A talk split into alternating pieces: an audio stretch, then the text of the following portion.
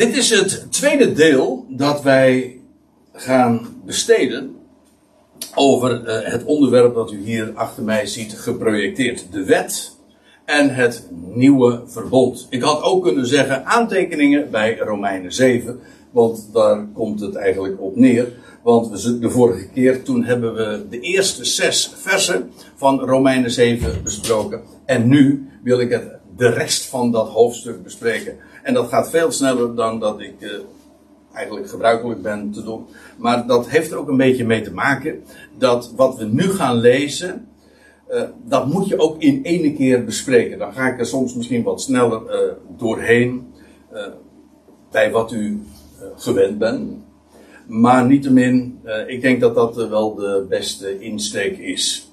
Eh, ik noem het met opzet de wet en het nieuwe verbond, want feitelijk is dat waar Romeinen zeven over gaat. Romeinen zeven heeft de reputatie, en ik denk terecht op zich, dat het uh, een nogal complex hoofdstuk is. Ik bedoel, het is eigenlijk het hoofdstuk over iemand met een complex. Ja, en, uh, en in die zin ook wat gecompliceerd dus is, want het gaat over een innerlijk conflict. Nou, dat is eigenlijk ook vanavond, uh, vanmorgen moet ik zeggen, uh, het onderwerp. Want we gaan die versen met elkaar lezen. Laten we, laat ik eerst nog, voor, al was het maar voor degenen die de vorige keer niet bij waren of het niet uh, beluisterd hebben. En anders wel voor degenen die dat nog eventjes opgefrist willen hebben in hun geheugen. Even terugblikken op wat we de vorige keer hebben gezien. Dat waren dus de eerste zes versen die toen besproken zijn. En toen heb ik uh, al op voorhand erop.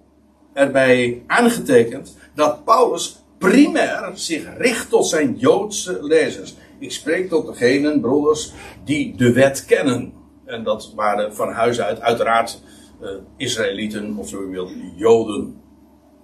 En uh, dan gaat hij de metafoor, de, de vergelijking introduceren die de Joden en zij die onder de wet zijn maar al te goed kennen.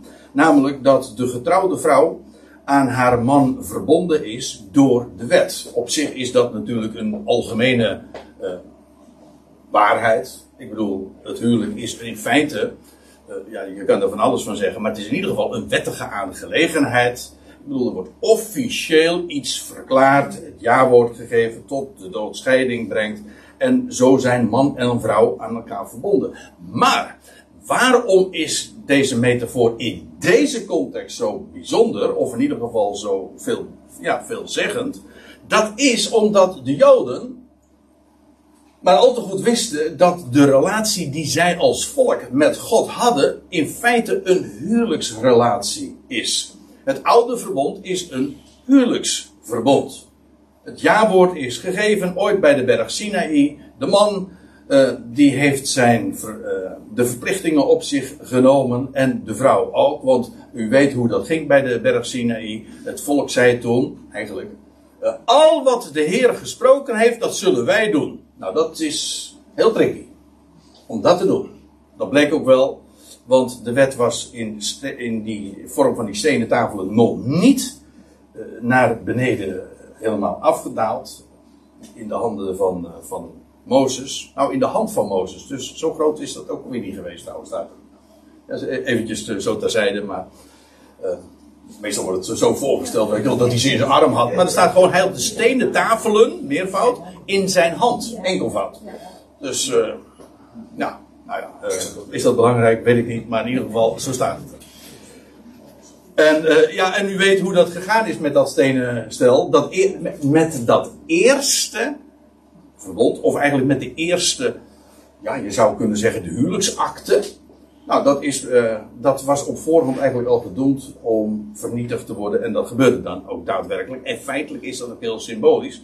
Vervolgens lees je dan dat Mozes een tweede stel tafelen kreeg. En die werden wel veilig bewaard. Namelijk in het binnenste van de ark.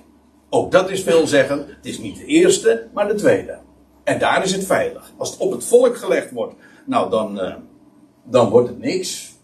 Dat was op voorhand dus eigenlijk al uitgebeeld. Maar als het veilig gesteld wordt, bewaard wordt in de ark, in het binnenste heiligdom, een beeld feitelijk van Christus ook. Maar als het in het binnenste geschreven is, ja, dat is in feite een kenmerk ook van het nieuwe verbond. Dat het niet de wet opgelegd wordt, maar in de harten geschreven wordt. En dat is eigenlijk het grote verschil tussen het oude en het nieuwe verbond. En het idee daarbij is dus, Israël is de vrouw en de Heer is de man. En wat Paulus dan doet, is die metafoor, die vergelijking uitwerken. Want hij zegt, ja, maar dat huwelijk, dat houdt stand. Ja, totdat een van de echtelieden, nou eigenlijk zegt hij dat niet zo. Hij zegt, als de man overlijdt, want daar gaat het juist bij hem in de vergelijking. Als de man overlijdt, ja, dan is het huwelijk voorbij. De, de dood brengt scheiding. En dan tot de dood scheiding brengt. En, en wat Paulus eigenlijk naar voren brengt, is de Heer, namelijk de ik. Eigenlijk het icoon van de Heer. De Heer Jezus Christus.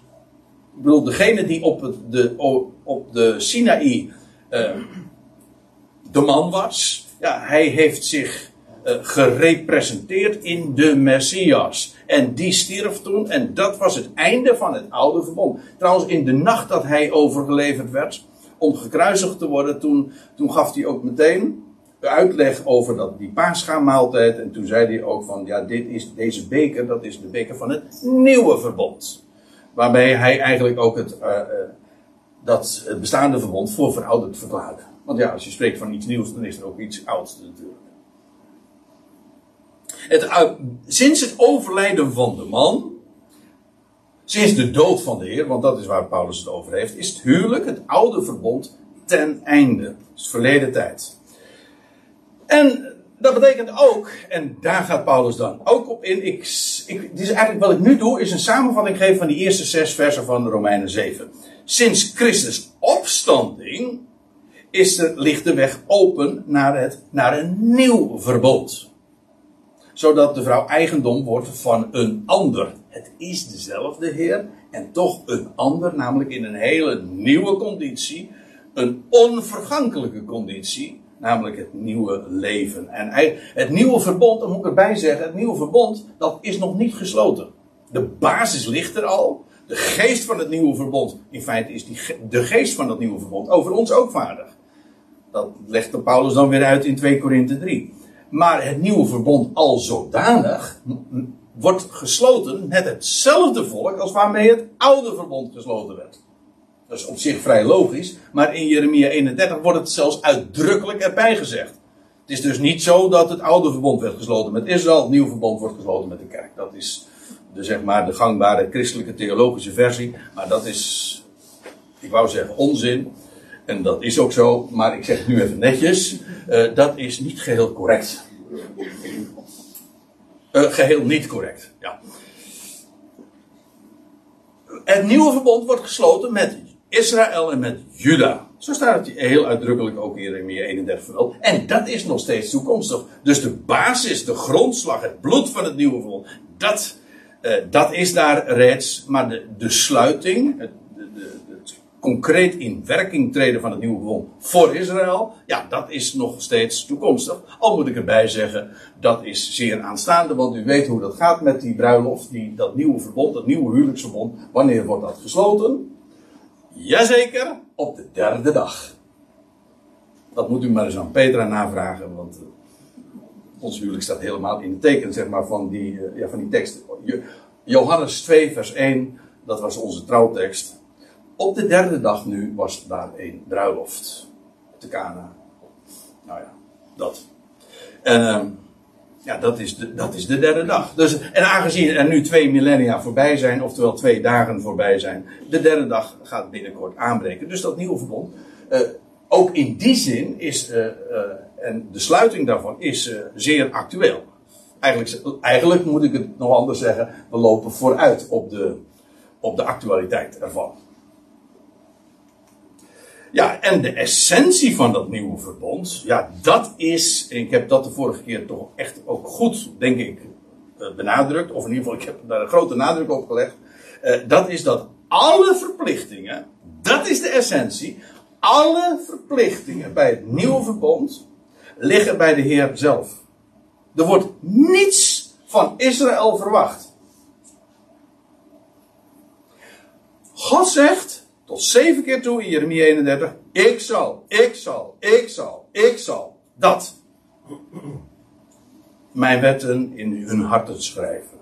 Ik zal hun zonde geenszins meer gedenken. En, enzovoort. Lees het maar na. Het is een, een belofte waarbij dus alles afhankelijk is van de Heer. En dan weet je, ja, maar dan komt het goed. Vandaar ook dat ik zei dat dat tweede stel, die stenen tafelen, ja, dat is veilig. Waarom? Ja, het wordt niet op het volk gelegd. Daarom. Dus dat nieuwe verbond is ook inderdaad een Aionisch verbond, zo lezen we. En alle verplichtingen liggen bij hem. Daarom is de, die, dat nieuwe verbond in feite ook weer de vervulling. Misschien zeg ik het nu wat ingewikkeld, maar het is feitelijk ook de vervulling van het verbond dat God gesloten heeft met Abraham. Want dat was ook onvoorwaardelijk. In feite, dat legt Paulus dan weer in Galaten drie uit. Uh, dat verbond dat bij de Sinaï gesloten, dat was eigenlijk een intermezzo, tijdelijk. De wet is erbij gevoegd, zegt Paulus in Galaten drie. vierhonderddertig jaar later, uh, totdat het beloofde zaad zou komen. Dat, in feite, dat Sinaï-verbond, dat was een tijdelijk ding, had ook een functie, maar niettemin, het was niet definitief. Definitief is het nieuwe verbond. En ja, daar word ik altijd zo blij van, omdat, en ja, waar we het al over hadden, het is een goed bericht. God zegt, ik ga dat doen. En, en wat is een gelovige? Dat is niet iemand die zijn best doet. Nee, een gelovige die zegt van, oh, u zegt dat, ik dat, dat u dat gaat doen. Amen. Als u dat zegt, dan ligt dat helemaal aan u en u. Zoals Abraham dat ooit zei. Hè? Zo zal jouw nageslacht zijn, werd, werd tegen hem gezegd. En hij keek op en hij zag al die sterretjes. En hij was impotent. En zijn vrouw die uh, was onvruchtbaar en ook op leeftijd. Dat kan schelen. God zegt dat. Dus als hij, als de schepper van hemel en aarde dat nou belooft, wat is, dan is mijn probleem toch niet hoe hij dat gaat realiseren. Wat, is, wat zijn mijn handicaps en beperkingen? Uh, wat, wat, wat is het probleem daarvan? En uh, dat, is, dat is geweldig. Dat is geweldig, want dat betekent dat je, dat je opziet naar boven. Je gaat, meteen, je gaat dan meteen al, alleen al met dit, ge, met dit in gedachten, ga je de goede kant op kijken. Want anders, kijk, op het moment dat er iets van jou gevraagd wordt, ja, dan moet ik het doen. En als je er dan achter komt, dat, dat is Romeinen zeven, dat, dat jij eigenlijk maar, maar heel zwak bent, en, ach, sterfelijk, falend. Ja, daar word je niet vrolijk van. Maar als je dan omhoog kijkt naar de God, de levende God, de vermogende God, voor wie niets onmogelijk is en die vast zegt, zo gaat het gebeuren. Ja, nou dan heb je grond onder de voeten. Dat is heerlijk natuurlijk, dat is geweldig. Goed, nou dat. Nu gaan wij eh, de pas de draad pakken, want ik heb nu twaalf minuten een inleiding gehouden, maar we moeten nog een heleboel versen bespreken. Goed. Paulus zegt, wat zullen we dan zeggen? Dat is typisch Paulinisch om dat zo zijn betoog dan voor te zetten. Is de wet zonde? Nou, hij beantwoordt het meteen, volstrekt niet. Totaal niet aan de orde.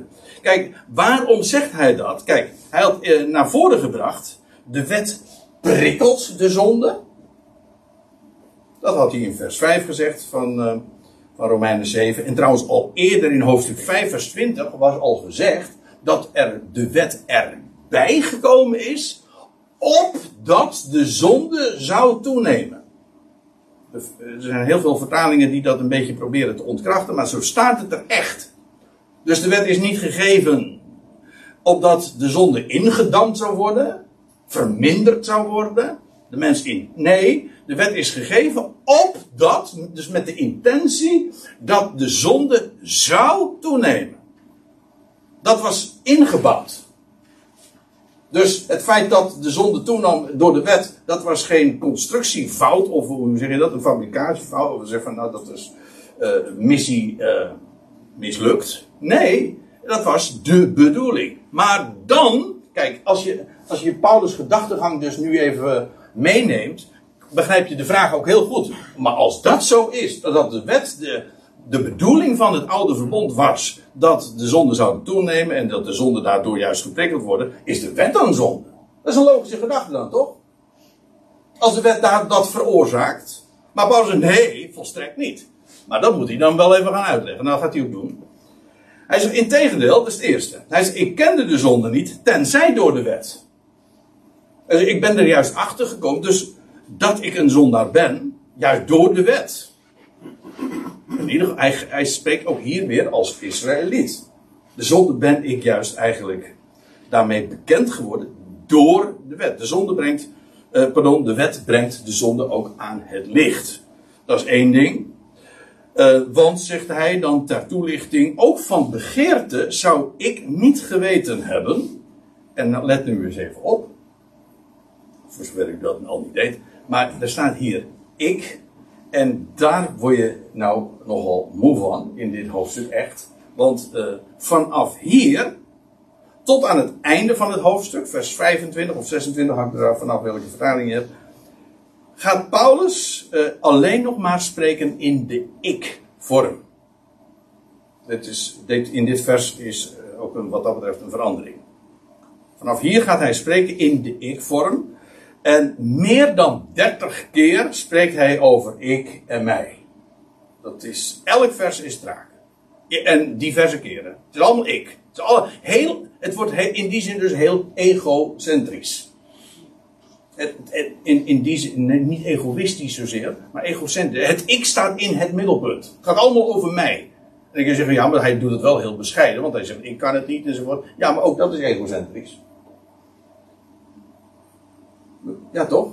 Ik bedoel, ook dan sta je zelf. Er zijn heel veel mensen die juist, uh, die altijd maar uh, zichzelf eigenlijk centraal stellen. Niet omdat ze zo hoogmoedig of omdat ze arrogant zijn, maar omdat ze altijd maar aandacht vragen. Maar om wie gaat het dan?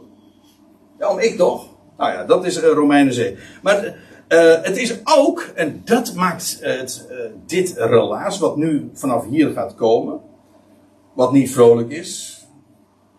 Ik waarschuw. Ik bedoel, we zijn samen rondom een goed bericht. Maar dit stuk is niet vrolijk. Maar dat is juist de opmaat tot. Ja, ik, daar kom ik later nog even op terug. Maar eerst dit. Het is dus een heel persoonlijk verhaal. Paulus spreekt vanuit het, het ik-perspectief. Waarbij het in zekere zin over hemzelf gaat. Maar het gaat meer om het punt. Dit is persoonlijk. Dit raakt de mens zelf, in zijn persoonlijkheid. Het gaat niet eens zozeer over Israël als natie, maar hem als Israëliet, als Jood. En waarom dat zo is? Nou, hij geeft het voorbeeld. Hij zegt, van de begeerte zou ik niet geweten hebben, indien de wet niet zei, je zult niet begeren. Kijk, nou, dit is bekend, hè? Dit gebod, of verbod eigenlijk, ja, net hoe je het zeggen wil. Uh, het is dit specifieke gebod waar Paulus in dit hoofdstuk voortdurend naar verwijst. Dit gebod, kijk, in feite, um, nou eerst nog even dit, uh, hij laat weg wat er niet begeerd zou worden. Dat staat wel weer in Exodus twintig. Er staat in Exodus twintig, je zult niet begeren. Er staat, je zult niet begeren, uw naasten vrouw, nog zijn dienstknecht, nog zijn maagd, nog iets dat van uw naaste is.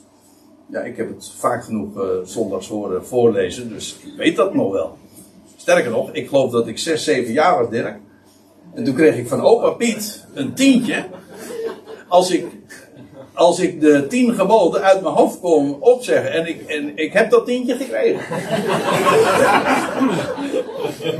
Inmiddels, ik ben het inmiddels kwijt. Ja, ik bedoel niet dat tientje, maar...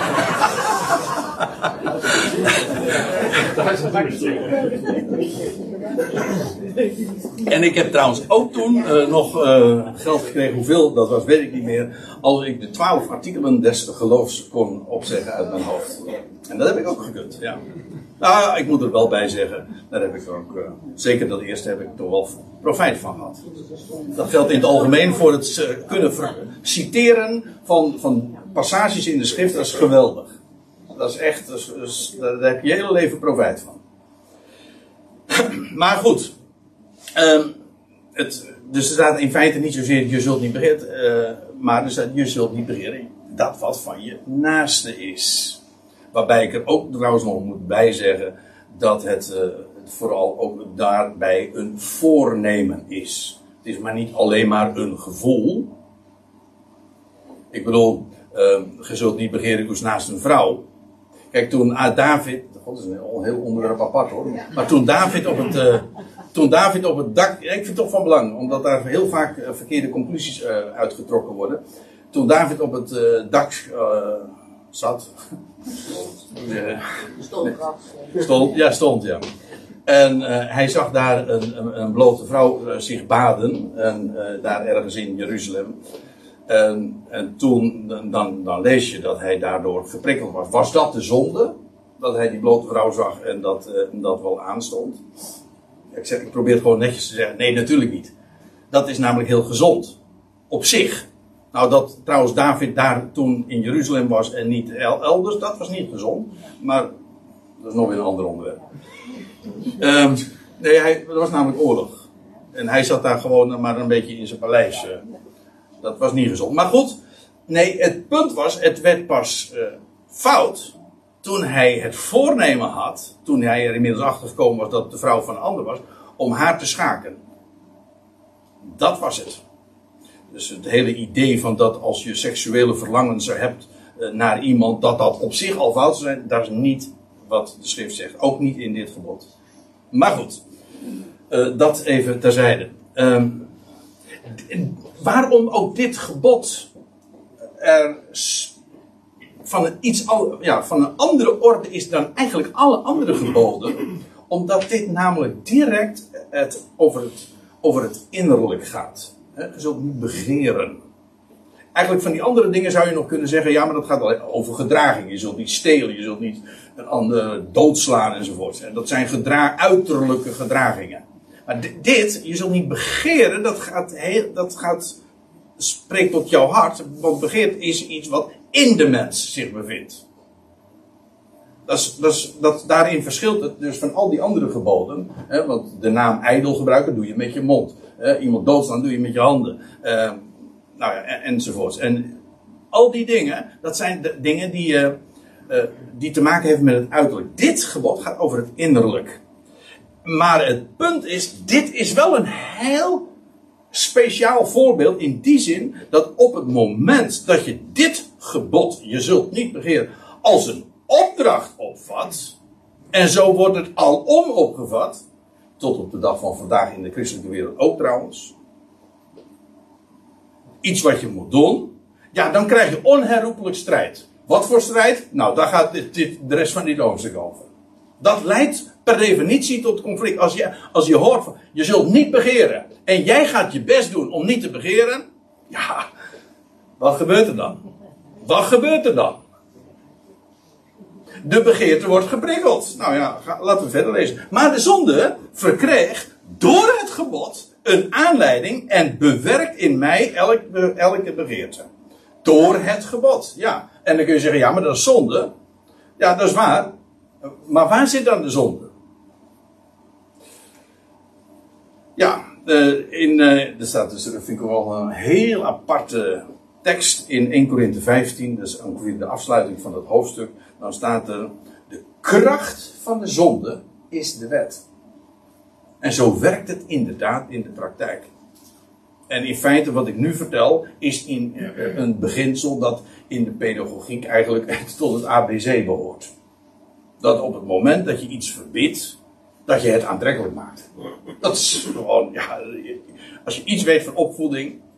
Dan, dan weet je dat het zo werkt trouwens. En zelfs als je niks weet van opvoeding, dan weet je in ieder geval, uh, kun je het, het fenomeen gewoon vaststellen. Je, de, wie probeert niet te begeren, die bekrachtigt de zonde. Het is de, de wet is de kracht van de zonde. Want zegt, er staat er, zonder wet is de zonde een dode. In feite was dat in de Hof van Eden ook al zo. Je zult van die boom niet eten. Maar juist dat maakte het aantrekkelijk. En, nou ja, we zitten nu nog steeds met de gebakken peren, wou ik zeggen. Maar het, was, het was geen peer, nee. En ook geen appel trouwens. Want dat is weer een ander misverstand. Want zonder de wet is de zonde een dode. Ik, en dat is eigenaardig. Ik ben daar vaak over gestruikeld. Ooit in het verleden. Maar ik denk dat ik een antwoord daarop heb. En ik leg het aan u voor. Paulus zegt, ik nu, nog steeds hè, die vorm, ik nu leefde eens zonder wet. Hm? Maar toen het gebod kwam, toen leefde de zonde op, maar ik stierf. Toen het gebod kwam, waar doelt Paulus op? Uh, je, je vindt er allerlei verklaringen voor. Ik moet zeggen, als ik dit gewoon neem zoals het zich aandient, beschrijft Paulus dus dat er een periode was dat hij niet, dat hij zonder wet was, maar, en dat er ook een moment kwam dat het gebod kwam. En dan zeg ik, ja, dat is een officieel moment in, de, in uh, het leven van een Joodse jongen, namelijk bij zijn bar mitzwa. Dan wordt hij namelijk een zoon van het gebod. Daarvoor, ook als die uh, als Joodse jongen groot geworden is, is die niet verantwoordelijk voor de wet. Dat zijn namelijk de ouders dan nog. En op het moment dat hij dertien jaar oud wordt, zeg ik goed, ja, uh, dan, ja, dan krijgt hij dan een bar mitzwa, betekent zoon van het gebod. Dan is hij zelf ver, vanaf dat moment verantwoordelijk voor het gebod. Dus in feite waar het, Paulus het over heeft, is van nou, ik, de eerste twaalf jaren van mijn leven was ik zonder wet. En voor zover ik er ook uh, wet had, was dat de verantwoordelijkheid van mijn vader, van mijn ouders. Maar toen het gebod kwam, bij zijn bar mitzwa, ja, toen leefde de zonde op. Maar ik stierf, zegt hij. De zonde werd geactiveerd, leefde op, maar ik stierf. Uh, in de, uiteraard in de overdrachtelijke zin van het woord. Hè? Die zonde, die, dat werd killing. Zo zeggen wij dat ook. En, en in die zin moet ik zeggen, als je daar even dat gewoon allemaal heel concreet uh, probeert voor te stellen, begrijp, begrijp je dat ook heel goed. Op het moment dat, dat je als jongen, ik heb het nu even niet over het meisje, daar is het, ligt het denk ik in de praktijk ook wat, min, uh, wat anders, bij een bat mitzwa, want dat bestaat ook. Of dat trouwens in, jo- in Paulus dagen ook bestond, weet ik niet. Ja, ik zit dat te plekken me zo af te vragen. Maar goed, uh, maar in ieder geval, hij werd een uh, bar mitzwa. Uh, maar dat is ook tevens. Ja, dan ben je dertien jaar. Wat gebeurt er dan? Nou, dan gaan de hormonen gieren hoor. In het, uh, in het lijf van een jongen. Van een jonge man. En, en de hormonen, ja, en daarmee bedoel ik ook de begeerten. Hij zegt, toen het gebod kwam, was dertien jaar, toen leefde de zonde op. Maar ik stierf. En dan gaat het dus over iemand die juist zich wil inzetten om te doen wat de wet zegt. Dat is heel vreemd, toch? En godsdienstig. Ik bedoel, vroom ook trouwens niet in de onaardige zin van het woord. Van uh, schijnvroom of hypocriet. Nee, vroom. Gewoon, je wil het beste voor God doen. Ik wil voor hem leven. En, de wet zegt, en, en God zegt tegen mij, je zult niet begeren. Nou, en dan merk ik, ja, maar ik begeer wel. Nou, nou dan, dan moet je beter je best doen. Onzin, hè? Beter je best doen, dat bestaat ook natuurlijk niet. Als je best doet, dan... Nou ja. Maar dat. En nou, over die strijd heeft Paulus het. Dat is hopeloos.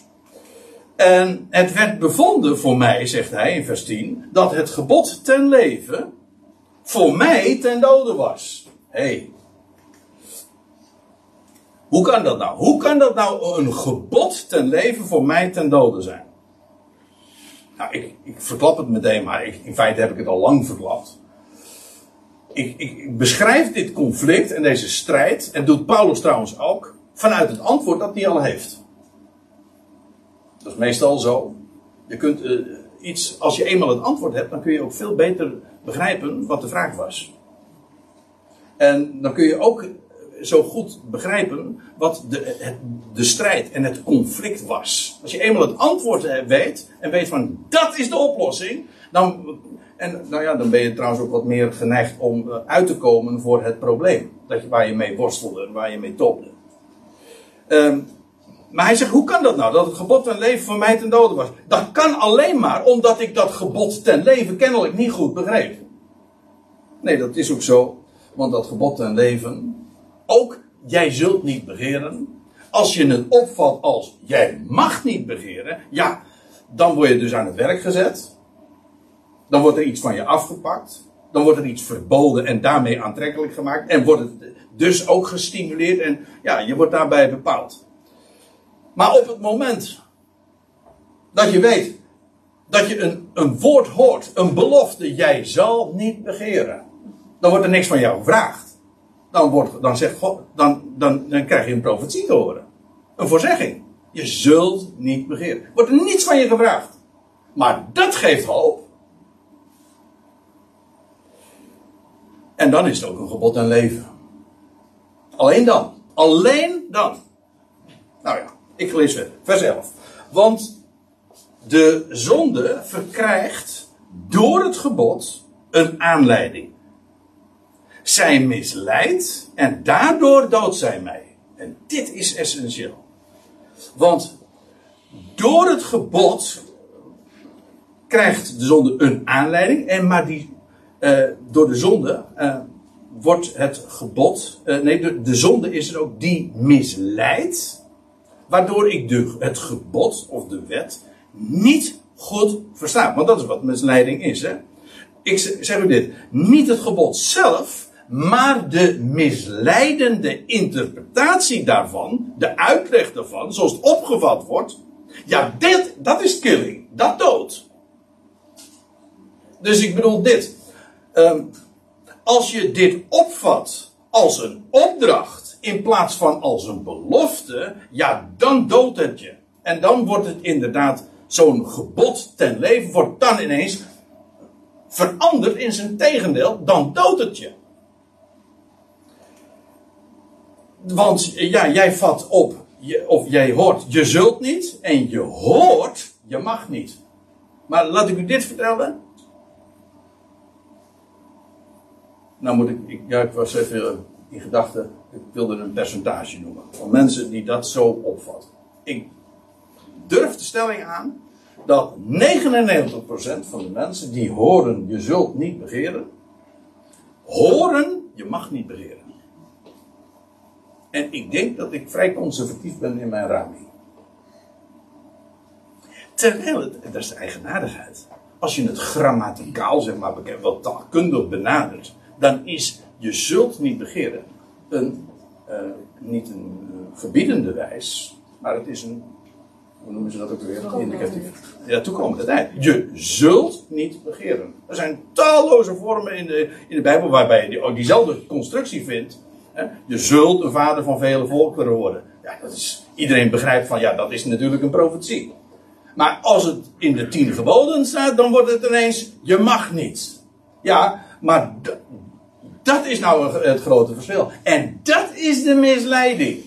Dat is de misleiding waar Paulus eigenlijk vanaf zijn dertiende, van toen het gebod kwam, mee topde. De zonde ging opleven, want hij was zo actief. Juist op dat punt. Die andere dingen, dat was het probleem kennelijk niet. Maar die begeerte. Nou, je mag niet begeren. Ja.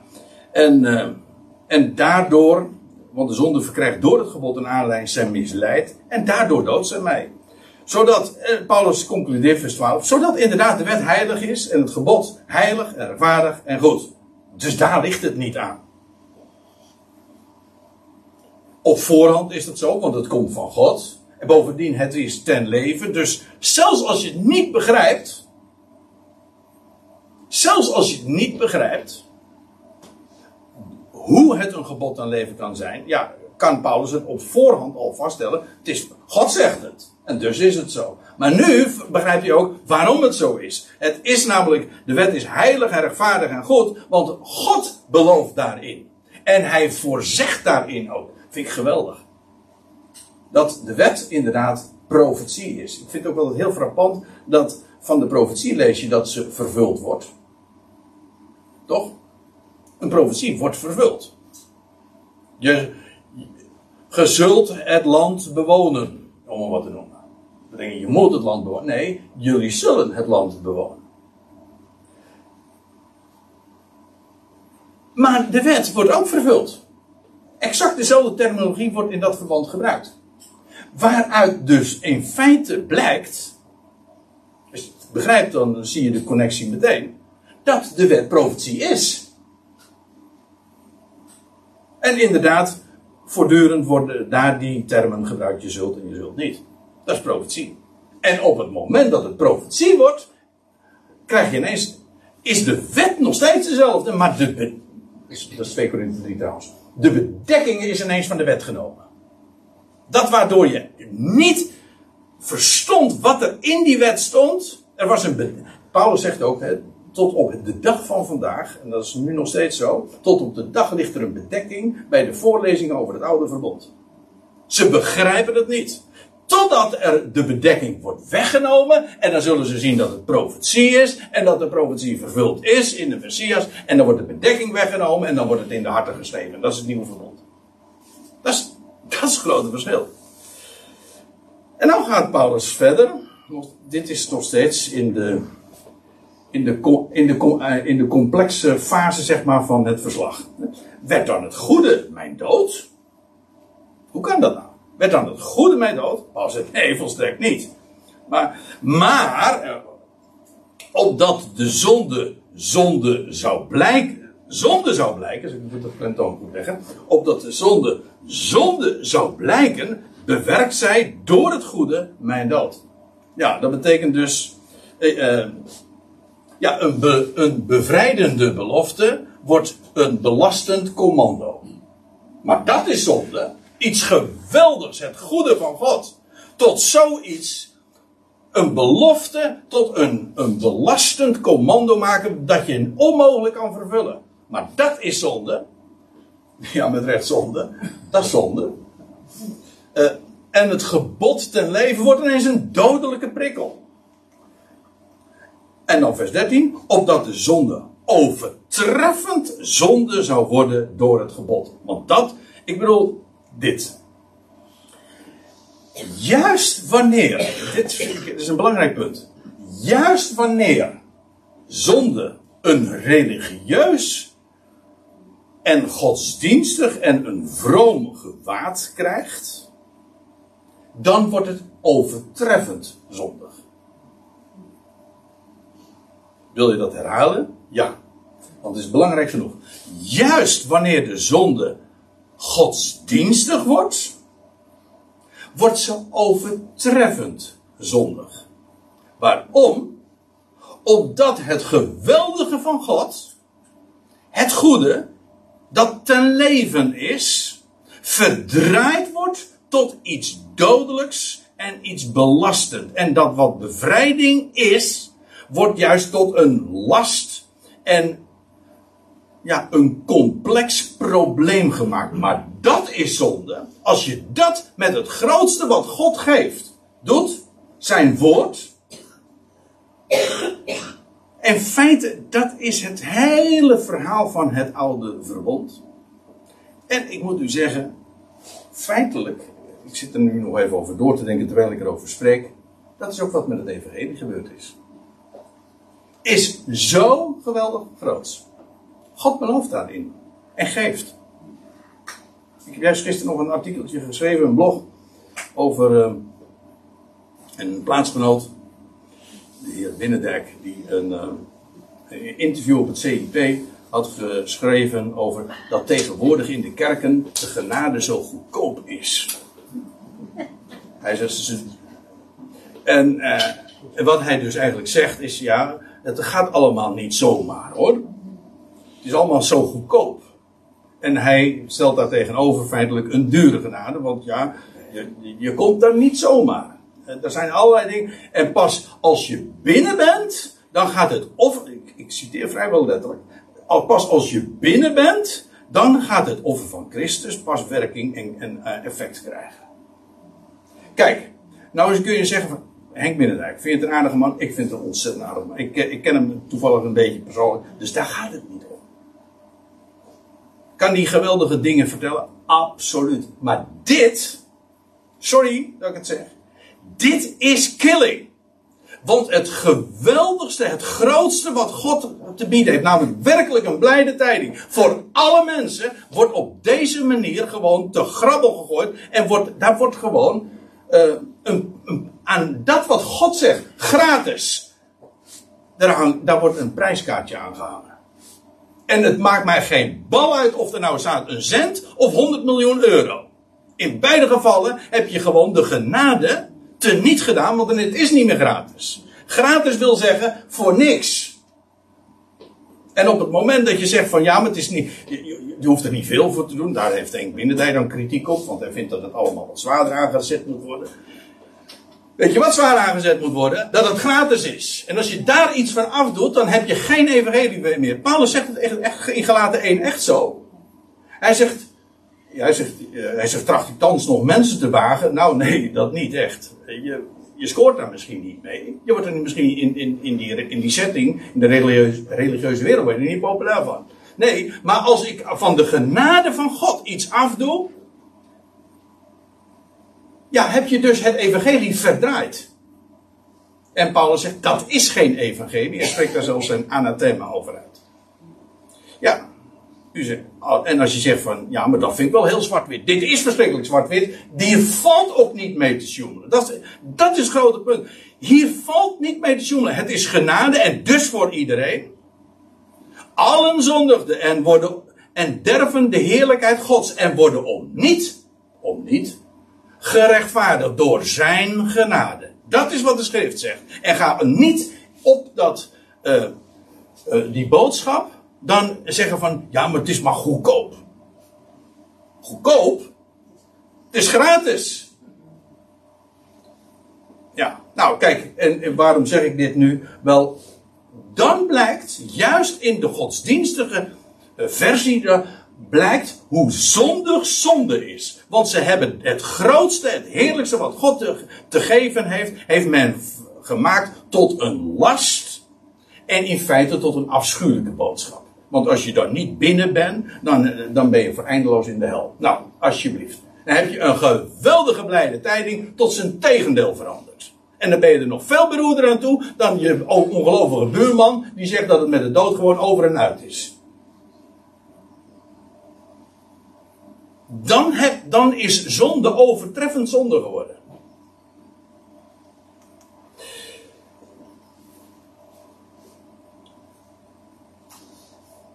Paulus zegt, want wij weten... Goh, ik moet nog een heleboel uh, ik, ga, ik, ga, ik moet er wat meer vaart achter zeggen. Sorry. Want wij... Ja, want u hebt natuurlijk nog moederdag te vieren. Uh, want wij weten dat de wet geestelijk is. Ja. Maar, zegt hij, ik ben van vlees. Vlees, ja. De, elders lees je ook een vlees en beenderen. En vlees is eigenlijk dat zachte, dat zwakke van de mens. Dat is eigenlijk wel een heel mooi veel, uh, uh, een mooie term daarvoor. Hij zegt, ik ben van vlees. Trouwens, ik moet erbij zeggen, nog iets bijzonders. Ik, ik had het zojuist over de ik-vorm. Tot en met het einde van het hoofdstuk. Vanaf hier spreekt Paulus in de tegenwoordige tijd. De, de tegenstelling is dus niet, ja, vroeger was ik, uh, vroeger kon ik het niet, maar nu, nu kan ik het wel. Dat is wat, uh, dat is trouwens een, in sommige evangelische kringen een beetje de versie van, vroeger kon ik het niet, maar nu ben ik, maar nu ben ik christen geworden en nou kan ik het wel. Nee, dat is niet de tegenstelling. Het is niet, de tegenstelling is niet tussen vroeger en nu. Het is niet zo van, ja, nou ben ik gelovig geworden, nou ben, nou ben ik, nou ben ik er daar wel toe in staat. Nee, het is nog, de tegenstelling is, ik... en hij. Het grote antwoord, maar nu loop ik dus vooruit, maar ik had het toch al verklapt, dus. Hij doet het. En dat is het antwoord. Hij, hij kan het. Hij belooft het. En dus gebeurt het ook. Ja. Probeer daar maar eens iets tussen, tegenin te brengen. Ik kan het niet, nu nog steeds niet. Ik ben, nog steeds, ik ben nu nog steeds vlees. Hè? Ik bedoel gewoon naar de ervaring, de beleving. Ben je nog echt niet anders dan je, dan je buurman of buurvrouw. Oh, u zegt van ja, maar ik ben in Christus Jezus. Nou, dan, dat is al heel mooi. Als je dat ziet, als je zo ook gaat rekenen. Maar ik bedoel, naar de ervaring moet je je niks verbeelden. Dat jij nu, nu je christen bent geworden, of, of hoe, hoe je dat benoemen wil... dat je beter bent geworden. Nee, Paulus zegt, ik, ik ben van vlees. En ik ben verkocht ook in die hoedanigheid onder de zonde. Dit is gewoon, dit lichaam is nog net zo sterfelijk en doelmissend als uh, ja, dat van iedereen. En de verlossing van ons lichaam, dat is trouwens Romeinen acht, dat wacht in de toekomst. Dan wordt ook ons lichaam verlost. Dat is van andere woorden. Want wat ik bewerk, uh, nou krijgen we... Ja, echt, nu wordt het echt complex. in de psychologische zin des woords. Uh, want wat ik bewerk weet ik niet. Want niet wat ik wil, dat verricht ik. Maar wat ik haat, dat doe ik. Ik wou haar zeggen, de psychiatrische inrichtingen zitten er vol mee. Maar niet alleen daar. Hè? Ja, want we weten eigenlijk altijd... Alles wat je aandacht... Dat is, dat is een echt psychologie van de koude grond. Hè? Maar uh, het is wel zo. Alles wat je aandacht geeft, wordt groter. Kent u dat fenomeen dat je een, een krasje op je auto hebt? Niemand ziet het.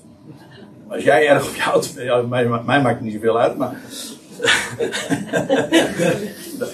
Ik denk, dat is wel mooi meegenomen, want het tweede krasje merk je niet zo erg meer dan het eerste. Nou ja, in ieder geval... Ja, maar dat is net zoiets als met een vlekje. Toon Hermans heeft daar ooit zo'n liedje over geschreven. Dat, dat, dat vlekje werd, op het moment dat je naar kijkt, wordt het steeds groter, weet je wel. Uh, dat is ook zo. Op het moment dat je daar... Uh, ik mag niet begeren. Ja, en dus ik haat het. Ja, maar juist daardoor wordt het alleen maar groter. Alleen maar groter, want het, het slokt alle aandacht op. Hij zegt, dat doe ik. Maar in, hij zegt, indien ik dat wat... Maar indien ik dat doe wat ik niet wil, ja, dan stem ik toe dat de wet goed is. Dus uh, hij, wat hij niet doet hier, is de norm ter discussie stellen. Dat is, die wet is, dat is het probleem niet. De normstelling, dat is correct. Hij zegt, maar het probleem is, ik kan het niet. Maar, maar zegt hij dan bij, nou ja, en ja, dat vinden mensen een excuus terug. Uh, uh, Uh, dat je dat eigenlijk niet mag zeggen. Of dat je... Hij zegt, maar let eens op. Dan bewerk ik het niet meer, maar de zonde die in mijn mond.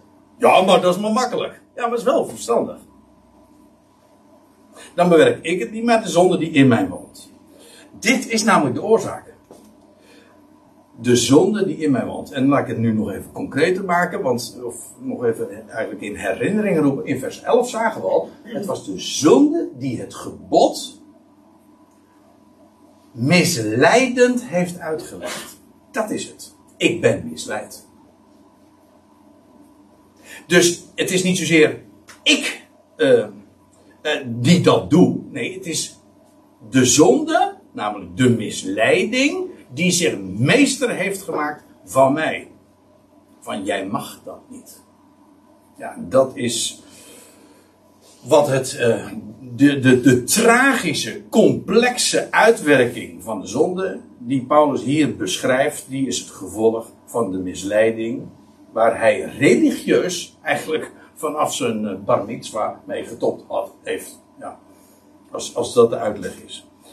Want, zegt hij in vers achttien, ik, ik weet dat in mij, dat is in mijn vlees, geen goed woont. Ja, wat, wat bedoelt hij in mij? Nou, dat vlees, dat vlees is gewoon namelijk en onmachtig, gewoon zwak, sterfelijk. Daar moet je het niet van verwachten.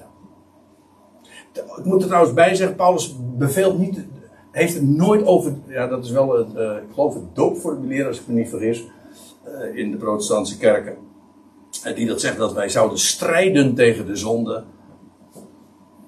Kijk het maar na in uw Bijbel, u zult het nooit vinden. Paulus zegt in Efeze vijf, niemand haat ooit zijn eigen vlees. Dat doet hij hier ook niet.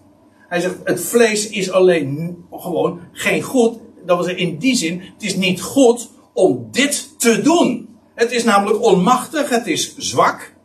En uh, ja, het, uh, het vlees heeft in die, uh, leiding nodig. Het, als je, de Bijbel spreekt over de werken van vlees. Dat wil zeggen, je, je doet gewoon dat wat het vlees je ingeeft. Niet... Dat wat de, niet de impulsen zelf die het vlees, het lichaam geeft, zijn fout. Maar het feit dat je dat leiding geeft. Enfin, Paulus zegt in ieder geval, stelt gewoon vast, van mijn vlees moet ik het niet hebben. Oké, okay, dat is even de korte versie. Want daar, dat is daar ongeschikt voor. Dat geen goed. Want het willen ligt naast mij, maar het goede bewerken niet. Ja, goed, we weten allemaal goede intenties. Hoe was het ook alweer? De weg naar de hel, die niet bestaat. Is geplaveid met goede intenties, met goede voornemens. Ja. Maar dat is niet genoeg natuurlijk. Ja, je kan het wel willen. Ja, maar uh, kijk, we, we, wat, wat is nou het punt? En, ja, nee, ik, wilde ervoor uh, hoeden om, uh, om, om, om psychologie te gaan bedrijven. Maar goed, het ligt, het ligt er heel dichtbij. Een mens heeft namelijk zekerheid nodig als hij iets wil doen. Om gemotiveerd te zijn, is het onvoldoende om te weten van ja, maar dat is goed. Ja, dat kan wel wezen. Maar als je denkt dat je het niet kunt, is in feite hetzelfde als dat je het niet kunt, hè? Als je denkt dat ik niet kan. Als ik denk van ik kan nooit dat piano spelen. Dan zou ik het ook nooit kunnen. Dan ga ik ga het niet eens proberen. Toch? En trouwens, als ik het ga proberen, nou ja, dan heb, dat is nog geen motivatie. Een heleboel dingen, zeker waar mensen echt mee tobben, of uh, met, met drugs. Nou ja, goh, ik heb, ik even, nou, mag ik één persoonlijk dingetje nou eens vertellen? Ik was eenendertig jaar, ik had Petra net ontmoet. En ik heb vanaf mijn dertiende, van mijn dertiende tot eenendertig, dat is eigenlijk ook wel mooi, uh, heb ik uh, behoorlijk gerookt, mag ik wel zeggen. En uh, ik had diverse keren pogingen gedaan om te stoppen met roken. En uh, pogingen. Dan zie je het al, hè. Dan weet je eigenlijk, de, je probeert het. En dan weet je eigenlijk al van, dat gaat niet... Dat gaat... In, in pro, ik zeg heel vaak, uh, bij proberen, daar zit de mislukking al in. Zeg het in de verleden tijd. Ik probeerde de deur dicht te doen. Dat is dus niet gelukt. Ja. Nee... Wanneer, wanneer, wat veranderde er? Er, was, er kwam een moment, ik, de details doen niet ter zake en ik zal u ook besparen, want de tijd uh, dringt. Maar er komt een moment dat je weet, dit is doodlopen, dit gaat veranderen. Dan weet je, het, ga, het zal niet meer, ik, ik rook niet meer. Dat is gewoon, dan is het niet meer een wens, een intentie, maar dan, dan voorzeg je eigenlijk zelf al, ik zal het niet meer doen. Maar dan heb je zekerheid. Dat het kan. En dat je het dus ook zal doen. Dat is namelijk uh, van beide. Uh, uh, dat is belangrijk. Bij een poging mis je de zekerheid. En daarom de motivatie om het daadwerkelijk ook te doen. En Paulus zegt, ja, dat, uh, die intentie is niet genoeg. Je hebt zekerheid nodig. En dat is nou het geweldige van Gods belofte. Want die geeft je zekerheid. Die zegt, jij zult. En dan zonder verklaring ook. En die heb je niet nodig. Want als je daarop vertrouwt, als je daar aan op zegt. Dan God zegt, ik zal. Nou, heb ik zekerheid. En daar vertrouw je dan ook op. En is het probleem opgelost. Je zegt, dat is simpel. Nou, dat bedoel ik. Dit is echt zo simpel. En ja, wie poogt is onzeker over de uitkomst. Want, nog even verder. Want niet het goede wat ik, wat ik wil, doe ik. Maar het kwade wat ik niet wil, dat praktiseer ik. Maar indien ik doe wat ik niet wil, dan bewerk ik het niet meer, maar de zonde die in mij woont. Ja, dat was uh, wat hij ook al in vers zeventien had gezegd. In feite, ik hoef er nu eigenlijk ook niet zo dieper op in te gaan. Want dit is, dit is echt ook een cirkeltje. Hè? Ja. Dit is een cirkel, ja, redenering. Nou, het is eigenlijk, je draait in een rondje. In je eigen onvermogen. En je probeert je aan je, hoe was het ook alweer wat die uh, graaf de ooit deed... Zich, uh, in, die in de modder uh, wegzakt. Die probeerde zich aan zijn eigen haren uit de modder te trekken. Ja, dat gaat dus niet gebeuren. Hè? Dat lukt niet. En dan kun je zeggen, ja, moet je harder trekken. Nou, dat is nou nog niet hoor. Dat is de weg niet. Uh, uh, dus, zegt hij, vind ik deze wet, maar nou bedoelt hij niet de wet van God, maar gewoon de wetmatigheid, zoals wij ook spreken over een natuurwet, gewoon een wetmatigheid. Uh, waar ik het goede wil doen, ligt het kwade in mij ernaast. Hij zegt, want ik verlustig mij in de wet van God. Naar de innerlijke mens. Dat wil zeggen, in mijn denken weet ik, dit is het. Dat wist hij, daar, daar twijfelde Paulus ook niet aan. Daar verlustigt hij zich in, wetend dat de wet heilig, rechtvaardig en goed is. Maar ik zie, ik stel vast gewoon, waarnemen, uh, in, in mijn waarneming, een andersoortige wet... Ja, een andersoortige wet, namelijk andersoortig, je hebt de wet van God. En dit is een natuurwet die ik eh, in mijn leden, in mijn leden, die oorlog voert tegen de wet van mijn denken. Ja, dat wet van mijn denken, dat is die innerlijke mens die zich verlustigt in de wet van God. Uh, en, en hij zegt er ook nog bij, en mij in krijgsgevangenschap brengt... in de wet van de zonde die in mijn leden is. Ik zei al, dit is complex, hè? Dit is heel complex. Ook als je het leest, Maar je zegt, maar, ja, maar, maar het is wel herkenbaar. Ik denk dat heel veel mensen, als je dit gewoon op je in laat werken, herkennen, ja, mindere, meerdere mate. Dat, dit is het, het conflict, de oorlog, Paulus spreekt erover, de oorlog. Het is een strijd, een conflict. En het brengt je in krijgsgevangen, je wordt gewoon een slaaf. Je wordt gewoon, het is dus een oorlog die je verliest. Nou, dat is, dat is krijgsgevangenschap. Een verloren strijd. En die in mijn leden is. Leden, dat is een mooie anagram van delen. Namelijk de lichaamsdelen. Gewoon mijn handen, mijn handelen. Want in feite zijn je lichaamsdelen ook weer functies. Dit zijn mijn handen en daar handel ik mee. En dat zijn mijn voeten, daar wandel ik mee. Enzovoorts. En hij zegt, dat is die wetmatigheid die ik in mijn leden zie. Mijn intenties schieten gewoon volstrekt tekort. Die intenties mogen goed zijn, ja, maar dat is dus niet waar ik het van moet hebben. En dan roept hij uit, ik ellendeling, ik ellendig mens. En sommige mensen in ons lieve vaderland, maar ook daarbuiten, die denken dat dit ongeveer het toppunt is van geestelijk leven. Als je in je leven, zeg maar, tot dit stadium komt van... Ik, ellendig mens, moet je wel, dan moet je helemaal uh, wel uh, uh, dat goed kunnen beschrijven, kunnen documenteren, dat je echt zo die ervaring hebt opgedaan. Maar eventjes los daarvan. Ik, ellendig mens, deze, dit is in feite de conclusie van deze strijd. En Paulus wist ook waar hij het over had. Hij was ernstig genoeg, als Joodse jongen al. Hij is, hij is daar groot mee geworden en toen werd hij een zoon van de wet, een bar mitzwa en zo. En toen is hij daar zo actief mee geweest. Hij beschrijft dit, dit is het, zo werkt dat. En ja, wat hij hier feitelijk dus ook mee aangeeft, dat het het failliet van godsdienstigheid is. Want zijn intentie, hij zegt, ik verlustig mij in de wet van God. Ja, maar ik kan het dus niet. Nou, dat betekent dus dat je godsdienstigheid failliet is. Als, als de wet ten leven, het gebod ten leven, jou zo doodongelukkig maakt, nou dan is, toch dat jou, uh, dan is dat toch het faillissement van, van religiositeit. En dan zegt hij ook, uh, ja, want vrome pogingen leiden tot niks. En dan is inderdaad het punt. Als je eenmaal bij dat punt aangekomen bent, dat is in feite... Je hebt dan je plafond erkend. Zo van, verder kan ik niet. Ik kan niet verder. En dan, ja, wat doe je dan? Als je bij dat punt aangekomen bent, ja, nou dan betekent, dan ga, dan ga je om je heen kijken. Want ik kan het niet. Ja, wat moet je dan? Dan ga je, dan ga je hulp vragen. Ik, wie? Wie zal mij uitredden uit dit lichaam van deze dood? Want daarmee heeft het te maken. Uiteraard met dit, het feit dat dit een sterfelijk zwak lichaam is. Daarmee heeft het in ieder geval van doen. En Paulus zegt van ja, wie redt mij uit? En nou komt het, vers vijfentwintig. Ik ben blij dat dat erbij staat.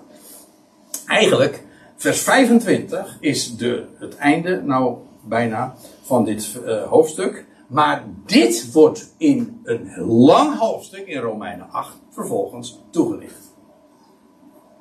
Want, kijk, een heleboel mensen die denken dat, dat wat Paulus hier zegt, ik ellendig mens, zie je wel dat Paulus, ik, dit is uh, eventjes de reformatorische uitleg. Ik, ik, dat zeg ik helemaal niet spottend, dit is echt zo. Die zeggen van ja, zie je wel, dit is wat Paulus ook, dit was ook de ervaring van Paulus als gelovige, dat hij zei, ik, iedere keer weer, ik ellendig mens. Nee. Niet omdat Paulus inmiddels beter was geworden, maar omdat hij het antwoord had op deze vraag. Wie zal mij uitredden? Dat is een vraag. Wie zal mij uitredden? En wat is het antwoord dan? En vanuit het gegeven antwoord dat hij nu ook in Romeinen acht, in het navolgende dus, gaat toelichten. Daaruit blijkt dat de vraag hier geen vraag meer voor hem was. Hij weet het antwoord, maar hij kan ook de hele... Hij kan het hele traject, zeg maar, beschrijven. En juist daarom kan hij ook zo trefzeker het antwoord geven. Hij weet hoe het werkt. Ik ellendig mens. Waarom? Ja. Uh, alle, alle vrome pogingen leiden tot niks. Ik doe mijn best, ja. Maar dat is dus niet toereikend. Totaal niet zelfs. Ik ellendig mens. Wie zal mij redden? En dan zegt God is er dan. Met andere woorden, hij, heeft, hij weet, er is een uitweg. Er is er één die dat doet. Hij kijkt de goede kant op. Dat is, dat is op het moment, kijk, als je... meer dan dertig keer over jezelf gehad hebt. Ik, mij. Ja, dan wordt, en als je ziet, en dan de conclusie zegt van ja, maar daar moet ik het niet van hebben. Ja, dan ga je op een gegeven moment zeggen, ja, wie dan wel? Nou, dan ga je omhoog kijken. Hè? Toch? En, en nou is het antwoord, Gode zij dank. Dat is trouwens opmerkelijk, hij begint hier met charis. Ja, dat heeft te maken met, in dit geval met dank. Maar charis betekent gewoon genade. Genade. Ge, het antwoord, ook hier is weer, genade. Dat is het antwoord. God redt. En het zijn niet mijn pogen, niet mijn pogingen of mijn proberen, maar Gods belofte. God zegt, en, en dus is dat niet meer van jij zult niet begeren, van ik mag niet begeren. Nee, het is een belofte geworden. En de bedekking is weggenomen. En dan heb je eens zekerheid. En dan hoef je niet meer, dan hoef je ook niet eens meer te pogen, want je hebt zekerheid gekregen. Wat ik niet kan. Het probleem is niet dat ik het niet kan. Ja, dat was het probleem wel natuurlijk. Oké, dat was het probleem wel.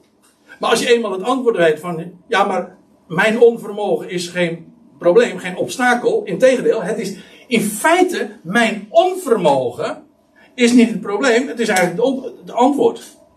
Of daar begint het antwoord. Want dat is ons plafond. Ik kan niet verder. Maar voor Gods vloer. Kijk, als jij het niet kan. Ik kan het wel. En wat ga je dan doen? Op het moment dat je dat, dat hoort. Maar ik ga het doen. Jij hoeft... Stop nou maar je poging. Ik beloof. Jij zult. En dan ga je danken. Want dan wordt er niks meer van jou verwacht. Hij doet het. Gode zij dank. En dan kijk je de goede kant op. En dan, dan zijn de eigen pogingen. Kun je rustig staken. En dan wordt het Shabbat. Ja, ja, dan wordt het, dan wordt het rust. Hij zegt door Jezus Christus, onze Heer. Ja, want ik ben, dat is ook Romeinen acht. We zijn verbonden. Het was trouwens ook Romeinen zes. Ik ben verbonden met hem die opgestaan is uit de dood. Dat is leven. Dat is onvergankelijke kracht die in mij woont. En zijn geest woont in mij. En die is absoluut krachtig en vermogend. En als ik dat weet, dat is zekerheid. Ja, dan wordt de belofte vervuld. Dus, en ook krijg je een samenvatting van uh, het hele probleem. Dus ben ik inderdaad zelf met het denken slaaf aan Gods, aan, slaaf aan Gods wet, maar met het vlees aan een wet van zonde. Oké, okay, dat was dus het probleem. Het is de afsluiting. En Paulus beschrijft. En dat is heel belangrijk. Ik, ik wees er zojuist op en ik herhaal het nu. Dat is ook het laatste wat ik erover zeggen wil. Paulus. Strijd in Romeinen zeven beschrijft hij vanuit het antwoord dat hij heeft. Het is niet het normale christelijke leven om altijd maar te tobben en te pogen en te strijden en de vaststelling het lukt me niet. Niet omdat jij nu wel het kan of omdat jij het wel kan pogen of dat jouw proberen nu wel succes heeft. Nee, wij proberen helemaal niet meer. Wij leven uit Gods belofte. En dat is het grote verschil. En dat is het grote antwoord wat dan inderdaad in Romeinen acht ook toegelicht wordt. Nou, daar wilde ik het graag bij laten voor vanmorgen. En ik zie...